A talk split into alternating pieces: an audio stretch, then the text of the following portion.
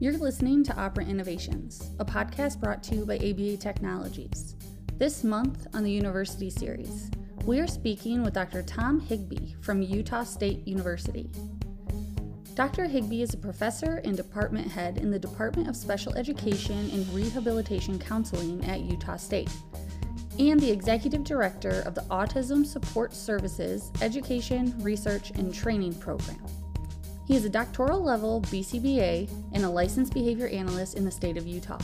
His research focuses on the development of effective educational and behavioral interventions for children with autism spectrum disorders and related disabilities, as well as the development of effective training strategies for teaching parents and professionals to implement effective interventions. He is a former associate editor for the Journal of Applied Behavior Analysis and the European Journal of Behavior Analysis.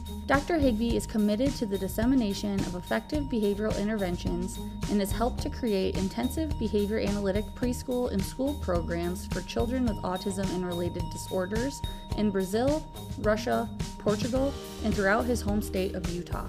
So, without further ado, Utah State University. So, today we are here with Dr. Tom Higbee from the Utah State University. So thank you so much for being here and talking with me today. Uh, thanks for having me on the show. And I'm going to actually pass it right over to you to give us a general overview of the program. Great. Um, thanks, Sean. It's, it's a pleasure to have the chance to talk about our PhD program here. And one thing that I will start off with is, is putting out there right now that there are actually two separate PhD programs in behavior analysis at my university, Utah State University. There's an applied behavior analysis program that's housed in my department that I'll be talking with you about today. There's also an experimental behavior analysis program that is housed in our Department of Psychology. Uh, and so, depending on your interests, if they lean more towards experimental uh, versus more applied, uh, would determine kind of which program you apply to. And one of the things I'll talk with you about, though, is there's a lot of overlap between the programs, and that's one of the things that I think is actually uh, a cool feature of our program is the degree of collaboration that we have with our experimental colleagues upstairs. So, just as a brief overview, uh, our PhD program in applied behavior analysis is designed to be a post-master's PhD program, which is also different than some other programs that are in psychology departments. Uh, it's generally expected that somebody would have already completed a master's degree in behavior analysis or some related field. Uh, and most of our applicants will already be certified uh, at the BCBA level, uh, although there is a path to certification for those who aren't certified.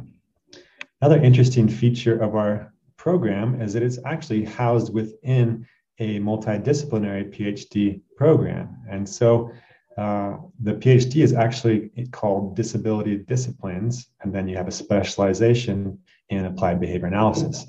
We also have specializations within the broad program in audiology, pathokinesiology, rehabilitation counseling, traditional special education, as well as speech and language pathology. And the cool part about that is that you get a chance to take coursework alongside these other professionals. And you know, one criticism that's often been levied against behavior analysts is that they only know how to talk to uh, each other. And by having the opportunity to take coursework alongside other professionals in training, you really learn how to talk about your discipline with other people who might not share your same jargon and lingo and represent our science uh, to other professionals that you'll probably have a chance to collaborate with once you get out of the program. So it's a great opportunity to, to practice that collaboration and multidisciplinary work uh, while you're still in your training program. So I think that's uh, a really cool feature. It's designed to be a four-year program. Uh, so approximately three years worth of coursework, followed by a one-year dissertation um, capstone project. Uh, so that's kind of a broad overview. I can tell you other cool features about the program. If you just get me started talking, I'll probably go on forever.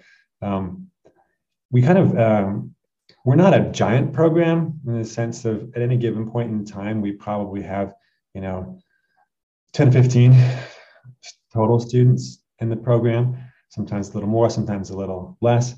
Uh, but the good part about that is you get a chance to interact with the faculty on a more, uh, you know, personal basis than you might in a larger program.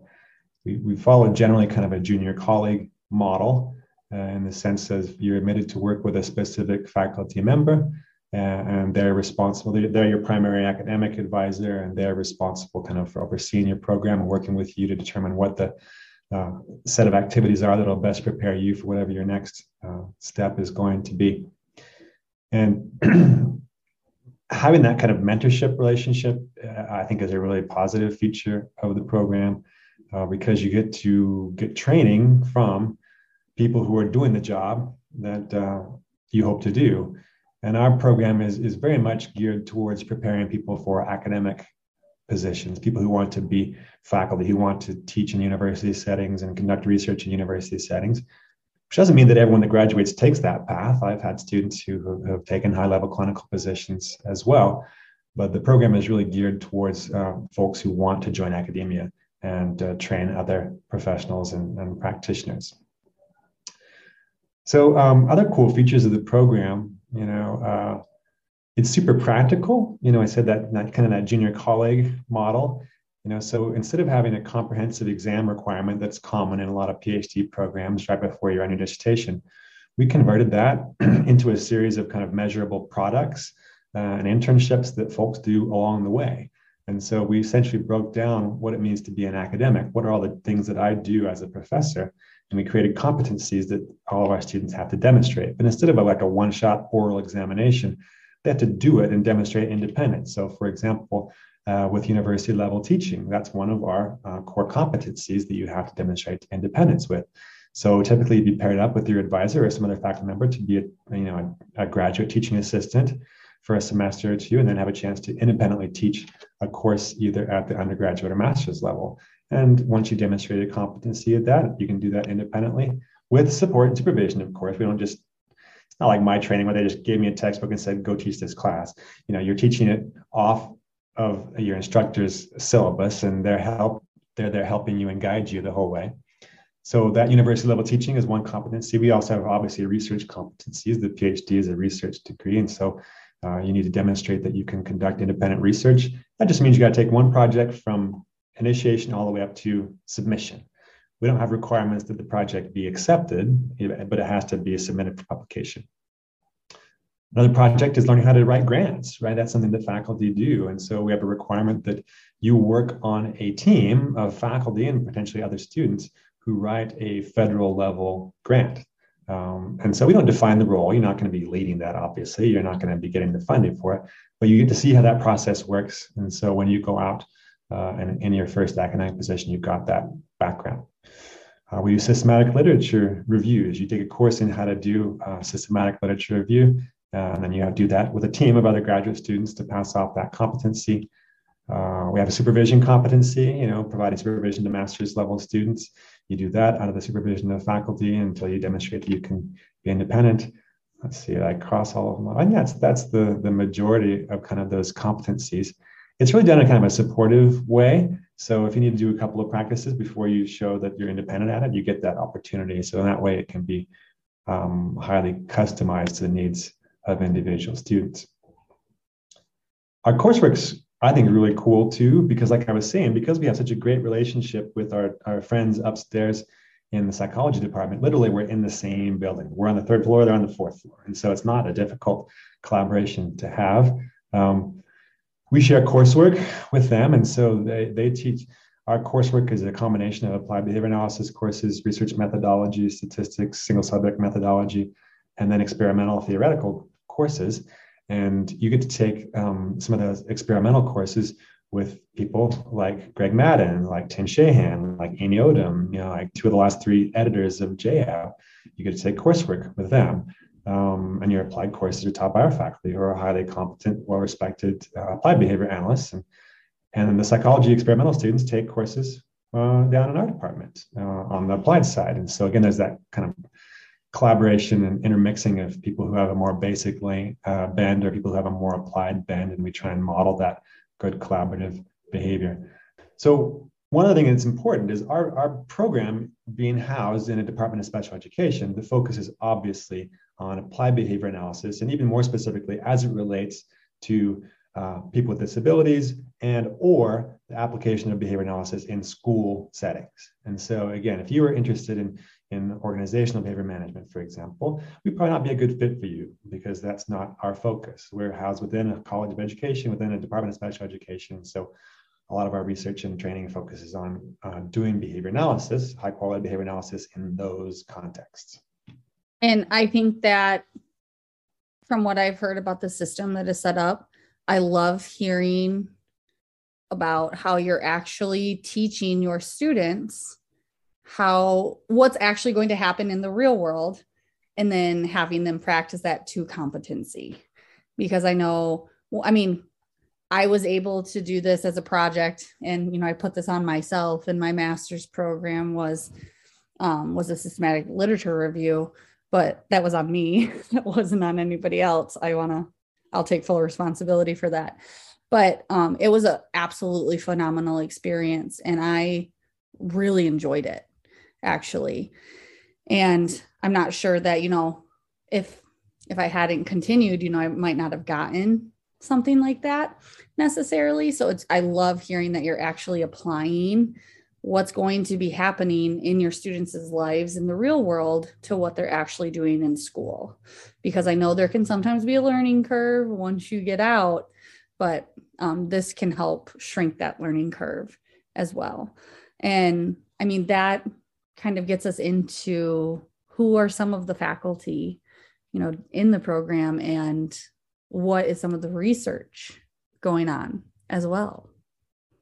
Yeah, great questions. And, and yeah, we intentionally tried to design the program following behavior analytic principles you know so we created kind of like a broad task analysis of, of what it takes to be a successful academic and then create opportunities uh, for practice feedback uh, and demonstration of independence almost you know like in a behavioral skills training type of model uh, which i've found to be really productive and students from my lab that have graduated and uh, gone out and taken academic positions have, have consistently let me know that they felt well prepared uh, to take on that role, which is important. So great, yeah, we've got a great team of, faculty uh, that work on the applied behavior analysis side uh, within our department. Um, I'll leave myself for last because I'm the expert on that topic. Um, we have Dr. Tim Slocum, uh, who has been here at the university for many years, um, predates me, and I've been here for 20 years. Uh, so Tim's been here for almost 30 his main area of research is uh, direct instruction and uh, curriculum design, uh, specifically related to students with learning disabilities and reading difficulties. So he's a precision teacher and does uh, research in that area. We have Dr. Sarah Pinkelman, uh, who's been with us for about six years now. Uh, her main areas of research are doing um, behavior supports, functional behavioral assessment, and intervention uh, but more, uh, she does some individual work, but it's mainly at the systems level, working within a, a school-wide positive behavior supports model. So if you're familiar with that model of the, the tiers, the tiers one, two, and three, and the, the triangle model of supports, where there's supports for everybody, supports for some, and supports for the intensive supports for a smaller number. She does a lot of work supporting school districts uh, in, in applying those types of models, while also doing research kind of that top tier three level, which we think of more as traditional uh, functional assessment and intervention. Uh, those are main the main interests of her lab. She's also got interests uh, around training practitioners, how to implement those types of uh, school-wide supports, uh, and does a lot of great work in that area. And we also have Dr. Ray Joslyn, who joined us a couple of years ago, who does interesting work also on the functional behavioral assessment side. Uh, he does work uh, with tier one interventions, kind of those universal interventions. He does research on the good behavior game, uh, which is a classroom management tool that's used in a lot of both general education and special education classrooms. He also works with youth in custody programs, so um, so adolescents who are both at risk uh, for failure at school, as well as uh, uh, who have done stuff that has caused them to be incarcerated. Uh, and he does research at that kind of more traditional intensive um, functional behavioral assessment and intervention level. We also have Dr. Sophia D'Agostino, who recently joined our faculty. She works primarily in the early childhood domain, and the focus of her research is on uh, early behavioral interventions that are naturalistic or naturalistic developmental behavioral interventions is the term, uh, using naturalistic strategies to help children with disabilities to acquire the social and language skills they need to be successful in society. And then there's me. Uh, I do work on, I've got a broad range of experience. My main focus uh, since I've been here has been on behavioral acquisition research, and early intensive behavioral intervention programs for individuals on the autism spectrum, strategies for supporting uh, their families, and strategies for supporting the um, professionals that work with those uh, students. And so we could talk, obviously, I could talk a lot more about my specific research lines, but that's kind of a general overview. And I think that just from, I mean, the faculty alone, I know you mentioned the coursework and things like that as well before, but I think just from the faculty alone, it is such a wide array of the applied settings and the types of experiences that students could potentially get, you know what I mean, with some of the interdisciplinary. Um, I know you talked about some of the other, you know, outside of the behavior analytics scope, but also just within the behavior analytics scope as well is phenomenal. And I think with some of the changes that have happened in our world over the last couple years that some of these are going to be much more relevant as well and needed. Much the need for these some of you know these practitioners who are very skilled in this are going to be needed. And um it kind of brings up my next question is you know what are some of these practicum, you know, practical opportunities that the PH students can get within within all of these different realms? Yeah, that's a great question. And so I'll since I talked about my stuff last last time, I'll talk about my stuff first this time. And so um, here on campus, you know, about hmm, in my second year, so in about 2003, I um, created and started an, um, an EIBI program for kids on the autism program that's here on campus. It's called the ASSERT program. And so it's we serve about 25 families of kids on the autism spectrum at the preschool uh, age range, so kids ages three to six.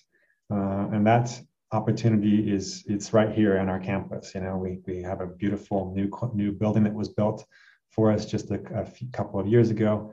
Um, and there are two programs there. We've got an a traditional kind of intensive ABA program, kind of one-on-one instruction uh, using modern best practices for individualized instruction. And we also have a small group instruction uh, kindergarten preparation program for those kids on the autism spectrum who don't need the intensive one-on-one work, who need to learn how to learn in groups, who learn, need to learn how to not always be first in line, who need to learn a little bit more psychological flexibility, those kind of things. So we have a small group that meets uh, with their they meet in groups of three, so a three-on-one, two days per week, and then uh, one day a week, it's all six of them together in more large group setting. Really prepping those kids. These are kids who we're targeting for full inclusion at the kindergarten level and getting them ready for that by learning classroom routines, learning how to behave in groups, follow multi-step directions, and all those things that can trip up some of our kids when they go into kindergarten. And so, um, in addition to that, I also have contracts with um, school districts around the state where we've helped them build behavioral programs and so usually graduate students who come to my lab specifically will spend their first year or two working as case managers within the ASSERT on-campus program where they're, I mean, case managers, but not like you would in the real world. They're, they, they're, take, they're handling like um, maybe three or four kids instead of like 20. Um, and, uh, and then as they get more senior and more familiar and more competent, uh, they get a chance to go out and work in the public schools as consultants to help support teachers and behavior analysts who are working in the schools to implement high quality educational programming out on their own. Um, other opportunities that are available, Dr. Ray Joslyn, uh, he also has a behavior support clinic, uh, like a functional behavioral assessment outpatient clinic that he operates. Uh, the graduate students working with AC families and clients are over at our uh, clinical services building. He also has contracts with multiple school districts here in our region to provide kind of high level tier three intensive behavior supports and his graduate students work out in the schools.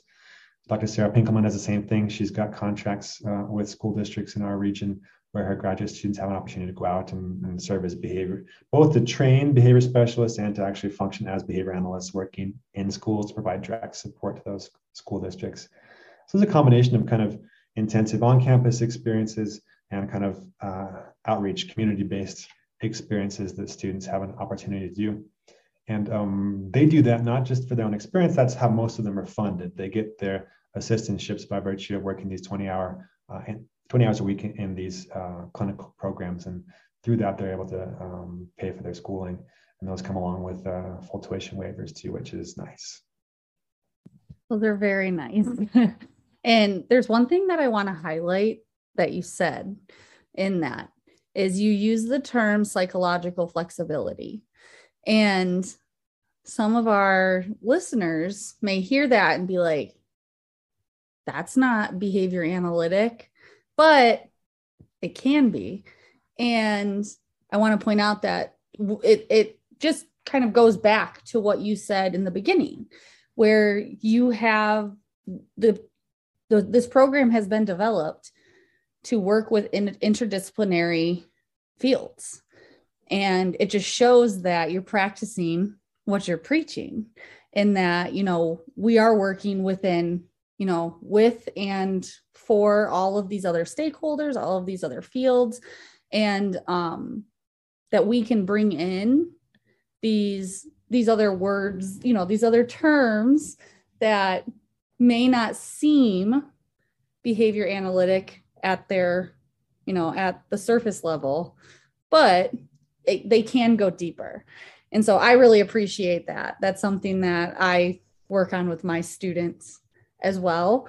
And um, so I appreciate hearing that. So I want to, I, I, I, did just want to highlight that because I, I loved hearing it just flow out while while you were talking. Well, here's why why, why you heard that, and, and something that's actually your question reminds me to mention something else about the program, other collaborations that we have.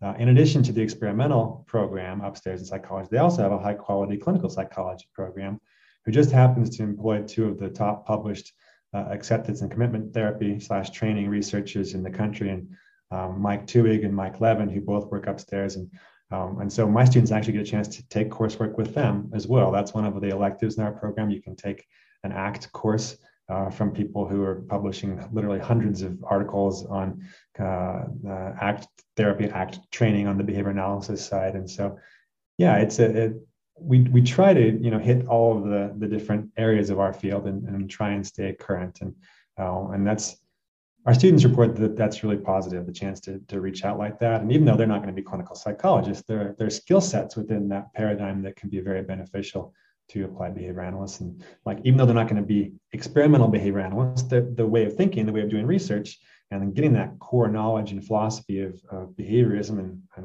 what we think we do and why we do it is really foundational and, and helpful and turn, makes them into better uh, teachers for sure, and, and most certainly better researchers. Well, and even if you look at some of the names in the EAB program that you mentioned, there's a lot of tra- translational research going on with those names as well, which Absolutely. is actually very important for the applied practitioners also. So I think that that's I think the way that it's set up, it's it's something very similar to me. How in my history, I went to Western Michigan, so it's very similar how you know how the program is set up but i love hearing it because without i mean without being able to have the easy exposure to the different fields within our you know our umbrella overarching field i i would not be where i am. Oh for sure. You know it, it's like similar to the way i was trained in the late 90s at the university of nevada reno. You know we we took a broad array of coursework from both conceptual, experimental, and applied. And even though I knew all along that I was more drawn to the application side of things, I still draw on those experiences and that training that I had there. And I think it's our, our, our field has become a little more segmented, a little more separate uh, over the last 20 years. And I think we really do need to put forth effort to make sure that people have that foundational training and it also it works out really well for the experimental folks that are trained in that program to get applied experiences too because it makes them uh, very much more marketable for the array of academic positions that are available and again making sure our students are together we've i've learned so much from those students and having the opportunity to have them work in my lab and in my clinical projects and it goes both directions my students gain so much when they take that experimental coursework and learn to stretch themselves in terms of their thinking and the way they, that they look at things. Uh, it, it's good. That's how we grow is, is when we're stretched, especially intellectually. We've talked a lot about the faculty, the research, the practicum opportunities. Um, how about the student experience? You know, what can they expect or what are, you know, their expectations? We talked about a few of them, but what are, you know, what can they expect when they enter in to the program at Utah State? Yeah, that's a great question. We do a good job of trying to orient them to the program. In fact, your first semester, you take a course, uh, a seminar course, where you, all the first years from all the different disciplines are together in that course. And we have a, a seasoned old emeritus professor who's been with the program, you know, for 35 years, who talks about just what the life of an academic is and what it means to be a doctoral student. Uh, you know, we, I mean, it's, it's like an orientation. We talk about, you know, library and how you access it and really practical things in addition to helping them kind of put their programs of study together, think about, you know, envision where you want to be when you leave, what are your goals and what are the things you need to do to meet those goals. And then they take those assignments, come back and discuss with their major professors, their primary advisors. And I think that's really a helpful thing. Um, in my lab too, specifically, and I know this happens in other labs, you know, I, I, try and keep a constant flow of students coming in. And so I've got senior graduate students who can help serve as kind of um, junior mentors to the new graduate students. And we'll want students to get involved on, on, in their first couple of weeks on a research project, helping somebody else run it, uh, while they are generating their own ideas. And kind of the expectation is by the end of your first semester, you've got a proposal into the IRB for review so you can start taking research. But during that first semester, you're already helping out other people on their projects. And so uh, you're not only learning how to do research, but also building a publication record that'll help you be competitive uh, when you graduate. Um, the student experience, you know, as you're asking about, um, Logan is an interesting place. It's a, and a lot of people hear the word Utah and they're like, oh, Utah. Um, we let people think that because we don't want it to get too crowded. But Utah is actually a pretty amazing place, and, and, Logan is one of my favorite spots in Utah. We're a small college town. There are about 100,000 people total in our town, um, and about um, 25,000 of those are students. And so we make up a large portion of the population. Um, that being said, it's a super safe place, and it's easy to live. Uh, up and I mean, rent was always was super cheap up until the last couple of years. Now it's just cheap, you know, comparatively but it's uh, easy to live on your doctoral stipend here. Um, I, none of my students even have roommates. You know, they have their own places, and and, and so that's nice. If you like outdoors stuff, we're in a, a mountain valley. We're at like 4,500 feet of elevation. If you like to ski, we've got a ski resort that's 30 minutes from your driveway. If you like to hike, you can leave your hike. I like to ride my mountain bike, and I can leave from my house and be on like four different mountain bike trails without ever even putting my bike in my truck. So quality of life is pretty high here uh, which I don't know if that's necessarily a good thing for doctoral programs. You want to live in a really boring place so you can be focused on your studies. That's not true. You have to keep work-life balance, and there are lots of opportunities for that. We have a um, there's a student graduate student representative that's a, kind of the head of the graduate student association for our program that organizes uh, like student social events across all the disciplines, and so you get a chance to get to know the other uh, students, both the senior and junior, and they'll host little socials and things like that and get together and share experiences um, about how to do well in the program and what kind of things work well. So we work really hard to create kind of social networks, both within the individual labs and also across the, the broad program so that people feel connected. And even though we're a small college town, we're only an hour drive from Salt Lake City, which is, you know, a city of about a million people. You can do city stuff if you like to do city stuff. We're a hub for Delta, and you can get anywhere in the United States in a relatively short period of time. So I think you know quality of student life is pretty high. Other things you know that we do for our students to make sure that they have a good experience is they'll get travel funding. Uh, we provide funding uh, to a conference each year, um, which is nice. Uh, they can we give them just a, a, budget they can use, and if they want to live high in the hog, they can go to one conference. They want to live cheaply, they can probably squeeze two conferences out of the budget, um, which is really nice. I remember when I was in grad school, I think I I went to ABAI and I was sharing a room with like 10 other people and, uh, you know, eating beans from a can that I brought with me or something like that. Great. Like my, mine was peanut butter and jelly sandwiches. so I completely understand that. So, like any good parent, I try and make life for my children better than I had it myself. You know, so that's what we we try to do, and it's it's great. That's an important way to network. You know, is to attend conferences, and that's one of the other competencies that I didn't mention earlier. You also have to do a conference presentation at a national level conference. So and i'm so happy you brought up about the location just because that it you know that's a question we always ask and like you said people ask you might see utah and have some preconceived notions but those aren't necessarily all true um it sounds well, you can't actually you can't actually purchase alcohol here you know in terms of is there a giant is there a giant club scene in logan utah there is not um, but you know there are lots of other places. Uh, I'm not going to name any other names and locations of where other graduate programs are located, but I would just say I would stack up Logan, Utah against any of the other major programs in terms of uh, quality of life that we have in our city here. So uh, it's a great place to be, and it's a, the university is very much student focused, and you know the, the university has a large influence on the community at large. So because the university, we have many more kind of arts opportunities than you would normally in a town this size. Uh, you've got multiple theater companies, our own opera company, uh, and all sorts of things to do if you're into that sort of entertainment. Um, so that's that's really nice. Like I said, if you want to go clubbing, you just get in your car and drive to Salt Lake, then that's fine. Hey, I mean, at least there's the opportunity, right? That's uh, right. There's an opportunity. It's probably not a bad opportunity to have a little bit further away, though, in your PhD. Focus. You got to focus. focus. Yes. All right, so let's see. We've talked, we've heard a general overview of the program, about the faculty, the research, the practicum opportunities, the student experience, the location. Is there, you know, is there anything else that you want to make sure to talk about regarding the university or the program specifically, or even the area as a whole? Um, I know we haven't necessarily talked about the application process yet, um, is there anything you know specific to the application process for Utah State? I mean, not really. It's pretty standard. You know, you get on the grad school website, you fill out the form, you pay them the money, and you got your application in. Um, I would, if you, if I can, just take a couple minutes and, and and just make a pitch for why one might want to do a, a doctoral program or pursue doctoral study, if that's okay. That is wonderful. Please do. So, Shauna, some of your, you know, your listeners or viewers um, might be pretty happy as uh, BCBAs, uh, envisioning a life where that's kind of their their career path is is directly serving clients, working within organizations, human service organizations, perhaps working their way up the administrative ladder if they want to, or opening their own business.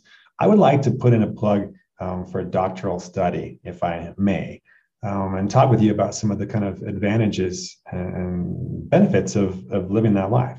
Now, doc programs are hard. There's no question about it. And, and, and they're hard for a reason, you know, because the job that we do as academics is a challenging job.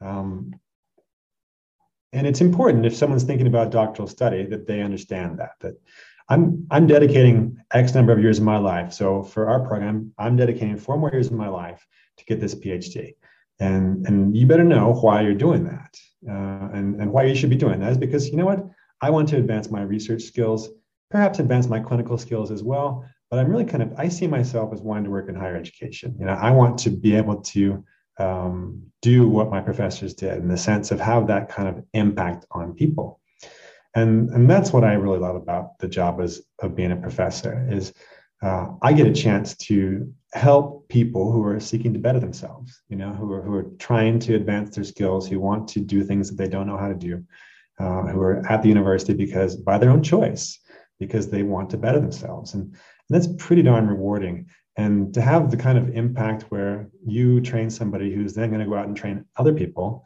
uh, to where you know it's not just the people you can directly affect. And I, am a clinician at heart. That's I, I, didn't go straight into academia when I left my PhD program. I went and worked privately for three years in San Francisco, and I had a blast. It was so much fun. I enjoyed it, and I learned so much. I worked with hundreds of kids, and they taught me so much. Lots of other professionals. What drew me back to academia uh, was the was the variability in the job, the chance that I get to do different things I really missed teaching. I had done some teaching as part of my grad program, and I missed being able to do that classroom teaching. I miss being able to do research, you know, because it's really interesting and, and, reinforcing to discover things and be able to share it. And I worked in a really cool clinical program, great program. Um, and I, I had hoped to do research. It was part of my role to do research, and it just ended up being really, really hard to get it done because there's just always practical constraints that seem to get in the way and push out that time that I would have dedicated towards research.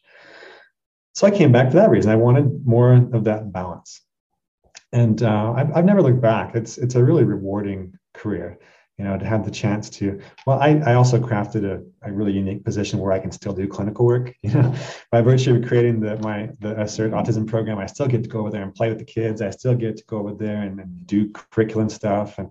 Um, and so I get to do all the stuff that I really liked about my old job, my old clinical job, um, do it in a little bit different way here at the university. We won't pretend like we do it. We're in the real world. We're not. We can do things and intentionally by design we can do things in kind of this pristine isolated environment to kind of develop techniques that we can then export out into the real world to handle real world problems. But it's i find it to be super rewarding to have a chance to work with graduate students people who uh, really want to make a difference um, and you know kind of multiply the effect that i have multiply my impact. Um, and so there'll be some of your listeners who who are really happy in their careers you know and they're super interesting there'll be some who, who feel a little draw like i want to learn more i want to advance my skills maybe i want uh, you know i've had a great clinical life maybe it's time for me to to kind of get some more training and see if perhaps i might really like doing those sorts of things uh, and I'd encourage them to give it some thought and reach out and talk to professors and, and PhD programs, talk to other grad students, and see if it's for you. Because Shauna, we need more professors. You know, the, the need for BCBAs and bachelor's level professionals is not going away anytime soon. And, and we still don't have the capacity to train everybody we need to train. And so we need high quality people who can come and train practitioners to meet the need of our consumers. Uh, and it's a great life. Uh, I've never doubted my decision. It's great. The, the, the flexibility. We, it's what's ironic is, you know, we don't punch a time card. We don't have billable hours. We, we, we have perceived flexibility, but we work at least as hard, if not harder than anybody else. Um, but you have that feeling of freedom that, well, I could adjust my schedule if I needed to today. Uh, and I always had this freedom in the back of my mind that, man, if I decided I was not interested in, in doing early intervention work anymore, I, I could shift gears and do something else. Now, practically, of course, we know that rarely happens because you know we get a system set up and, and they work well, and the, the response effort to change course is fairly high but um, I get to do enough different things that it keeps me interested and keeps me engaged and keeps me from getting bored. And I really, I really enjoy life here. And like I said, there's, I even know, even though I'm now primarily an administrator, you know, I don't teach nearly as many courses as I as I did before. I still keep one undergraduate course because there's nothing more reinforcing than being the first exposure to behavior analysis to to people, and to see their eyes just kind of open and think, "Wow, man, there's a possibility that this behavior can change you know that it's this kid isn't this way just because he was born this way and you know it's not the label it, there's a way forward you know it's really cool and really powerful. And so to think about doing that on all the different levels and helping create people who are going to do that for other people you know expand the influence i can't think of any more rewarding career than that. And i have to agree with everything that you said um, I, after my master's program, you know, I, I went into the clinical world. I did. And um, after three years, so sounds pretty similar so far. After three years, I decided I wanted to do something else. And um, I ended up where I am now, but I always had this drive to go back for my PhD.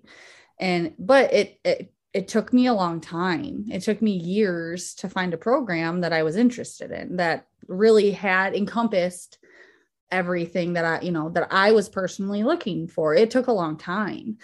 Um, and I saw a very, very informal Facebook survey today in one of the ABA groups about burnout and how people were feeling and you know gave a gave a likert scale and just from remembering from seeing it earlier today, there was 19% on just that very informal, you know, Facebook group post that said they need to get out of here.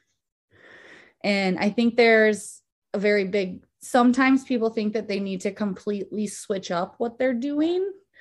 Um, I see a lot of questions often. You know, I'm on the social media groups a lot because of work to, you know, see what's going on. What are people talking about? What are they interested in? And there's a really big like push to, hey, how do I get into OBM? Oh, well, I can do OBM. Let me go, let me just completely switch and go do OBM. That's not your only option.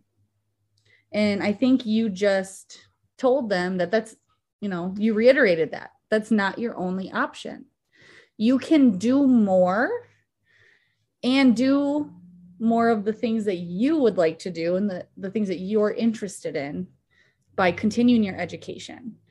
And PhD programs, they're hard, like you said, but they're not unattainable. They're not impossible. It's about finding the right faculty members, the right programs that are going to support you and be there for you because that is and that's why it took me so long it took me three years to find to find the program that i also couldn't decide. So that's a testament to me. I want to do too many things but um but you know what i mean? That if you find the right program you can do exactly what you want to do and still have exactly what you know exactly what you just mentioned. You you've been able to create all of these systems and get exactly what you want. But also you're you know you're training future behavioral scientists as well to go out there and train others which is exactly what we need.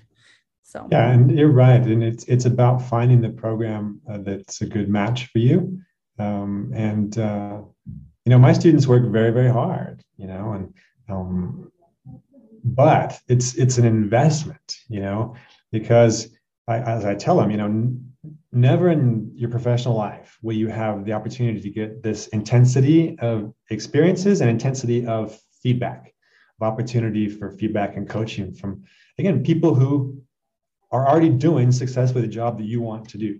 And so you have to look at it as an investment in terms of, you know, again, if somebody, for example, who's got a, you know, a well-established clinical career and decide they might want to change direction, think about, you know, thinking about turning off that salary supply for four years is maybe a daunting task and say but i the way i talk to my students like yeah we're going to pay you enough to live on and, and, and be successful here you're not going to be stocking away you know you're not going to be building your stock portfolio during these four years but this is an investment in your future you know and i've yet to have one tell me that it was a bad investment and those that go the clinical route or those that go into academia you know um, it's an investment because they, they leave different people having had that intense feedback and intense experiences. In addition, their networks are just so much bigger uh, when you come out. You know, I for my doc program, I still have some of my best friends uh, are, are, people that I went to school with. Uh, you know, and we still connect at conferences, and I still stay connected to all of my former students as well. And and I think I can speak on behalf of the other faculty. once you're part of the the family, you're always part of the family, and and you can always call and ask for help and questions if you have it. And it's nice to have those professional networks to support you. And I know I just mentioned this to you earlier, but I was like, yeah, I just talked to one of my previous faculty members earlier, like last week, just to catch up. So, um, and it it's just speaks to you know finding that program, taking the time to really find the program, um, and that is you know that's why we started this podcast series in the first place. Was you know we everybody knows about these really, you know, the really big, well-known programs like that you and I went to. We went to Western, we went to UNR, you know, Kansas. But there's all of these other programs that may have exactly what you're looking for if you just do a little bit extra digging. And um, I'm so excited for people to hear this episode because you did an absolutely phenomenal job talking about it. And, you know, is there anything else? I want to make sure, is there anything else that you want to make sure to say about? I'm just trying to think. One thing, one other thing I wanted to say though, Shauna, was that even though our students work very hard in the program and it is an investment, it doesn't mean that you can't still maintain a work-life balance. Uh, I've had students in my lab uh, who have gotten married during the program. I've had students who have had children during the program, and we've been able to work with them in a flexible way to make sure they're able to keep up with their studies uh, and still have the quality of life they want. So that's important to consider. Even though we work very hard, it doesn't mean there's not time to do those things that keep you psychologically healthy and that let you achieve other life goals as well. if I were to offer just any, just getting back to general advice when you're looking for a program, know, obviously talk to the faculty who are in the program, but of course they're going to tell you all the good things. If you really want to know about a program, um, you know, ask for contact information for some of the current or former students of the program. And that's a great way to get a good feel for what day-to-day life was like in the program, and if it seems like it's a good match for you, your your the way that you learn best, and, and the, the kind of your long-term career goals are. Because um, there is variability from program to program, and um, but I think you know we want people to be successful, and so you know I've over the years, I've gotten better at identifying people that would be a good fit for our program. And so that selection process, uh, you know, and how it works for our department is probably like a lot of departments. You know, you apply uh, through the graduate school website. You know, there are certain minimum qualifications uh, you need to meet. Uh, we get that application as a program committee. We review all those applications and see who uh, would be a likely match, and then uh, norm, during normal times, we'll bring people out here typically uh, for interviews to get to know them a little better and show them uh, what we do here just to verify um, that it's a good match. And then from there, we, we make offers. And here, uh, we don't make offers to people that we can't fund. And so all the students that we admit, um, those come with um, graduate assistantships again to cover their tuition and pay them a living stipend that lets them focus their time on their, their studies. Uh, and what that what kind of work they do for that uh, assistantship varies really kind of depending on the lab and, and who they end up working with. But most of them end up doing some type of applied experience. Well, and I mean, it's been absolutely amazing learning more about the program. And, uh, you know, I want to thank you for your time today as well. Well, thanks for giving me the opportunity. It's one of my favorite topics to talk about. And so I was happy to do it. And if anybody has any questions, feel free to reach out to me you know, individually, I'd be happy to arrange a time to, to chat via email or Zoom to answer any questions you might have. Thank you for listening to this episode of the University Series. And as always, if you have questions, comments, feedback, or suggestions, please feel free to reach out to us at operantinnovations at abatechnologies.com.